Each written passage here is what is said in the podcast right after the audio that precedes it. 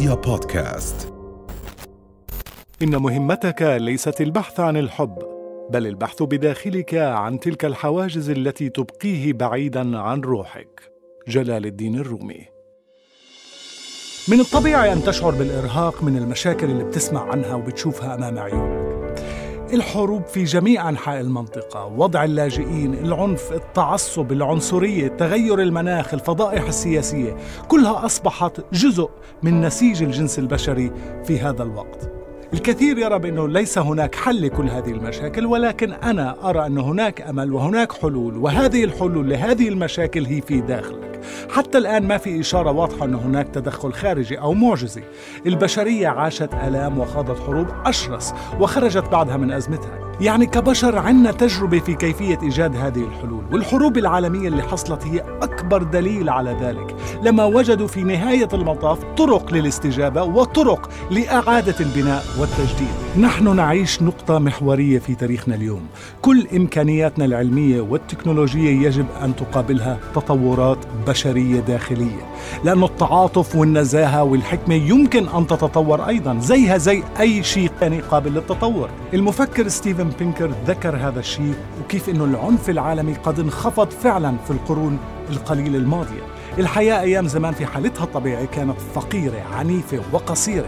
ليس بسبب أن الناس عندها نزعة لإراقة الدماء أو عنف فطري لكن بسبب التفكير الفوضوي. في حالة الفوضى السياسية هناك دائما رغبة دائما لغزو جيرانك عنوة قبل ما هم يغزوك. اليوم لم نعد عبيدا لجيناتنا وصار بإمكاننا التغلب على أسوأ الدوافع الموجودة عندنا ولأننا قادرين على فهم وتحسين الذات والتسامح والتعاطف. فكر في حقوق النساء والأطفال. اليوم إحنا أفضل بكثير من مئة عام مضت نعم لا يزال هناك الكثير من الناس المستعبدين والمهجرين وكثير ناس فقراء وحياتهم مهددة ولكننا جماعيا نحن في الاتجاه الصحيح. ولكن بحاجة إلى أن نذهب إلى أبعد من ذلك. الإنسانية يجب أن تذهب أبعد من ذلك بكثير وهذا ممكن بنظام تعليمي يقوم على الرحمة والتفاهم المتبادل لتوجيه مجتمعاتنا إحنا بحاجة إلى طريقة جديدة لمعالجة مشاكلنا. نبتعد عن الشعور بالذنب والشعور بالخوف لأنهما كانا جزءا من المشكلة.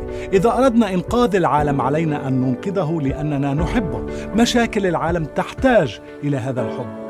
القوة الوحيدة العظيمة الكافية للتغلب على العنف والغضب والخوف والجشع بهذا الحب والحرية الداخلية ستصبح متوفر للعالم بطريقة جديدة وكإنسان جديد. تعلم من دروس الحياة القاسية اللي صنعت منه هذا الإنسان الجديد. تعلم أنه لم يكن مضطر لأن يذهب بعيدا خارج نفسه ليكتشف أنه كل ما يحتاجه لعيش حياة رائعة كان في داخله. فهم أنه السعادة لا تأتي من الأشياء الخارجية وأنه بعض أحلامنا سرقت كل حياتنا. نقضي معظم وقتنا في التفكير في الأشياء التي ليس لها علاقة مع اللحظات التي نعيش فيها.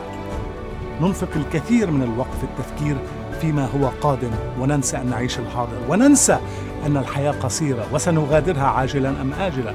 وهذا ما يجعل الحياة تستحق العيش الآن. فقط اعرف من أنت واحتضن ذلك الأنت. معرفة من أنت وتقبل نفسك كما هي. هاي خطوة كبيرة في حياتنا. وتعالج نفسك وألمك بتقبلك لنفسك ومسامحتها. اعتذر لنفسك على كل ما فعلت. هذا ما يجب أن يحدث اليوم وهلا. لأن الإحساس بالذنب هو مصدر ألمك فلهيك عليك أن تتقبل هذا الألم. إذا كنت متعلق في بعض الأفعال والأفكار اللي مش راضي عنها سامح هذا الشخص اللي أنت عليه أو كنت عليه. من هون لازم نبدأ لأنك بتعرف إنه أنت لك أهمية وإلك قيمة وقادر تقدم الحب اللي العالم بحاجته. بس هذا الشيء اللي واقف في طريقك مسامحة نفسك. في بعض الأحيان عمق المشكلة والأزمة اللي أنت فيها هي لأنك مستعبد جوهرك الأصلي ومحدده ومعرفه فقط بكيان محدود بذاتك اللي عملت الأخطاء وأنت مش قادر تتصالح معها بوذا بيقول أحضن نفسك كما تحضن الأم طفلها الصغير. في التسامح والحب الذاتي مش بتلاقي فقط طريقة لحل الصراعات والأحزان اللي في داخلك ولكن من خلالهم تتعلم كيف تتواصل مع معاناة وأحزان كل من حولك. كن لطيف وكريم مع نفسك. بهيك يمكنك التعامل ومواجهة أي شيء. سلام.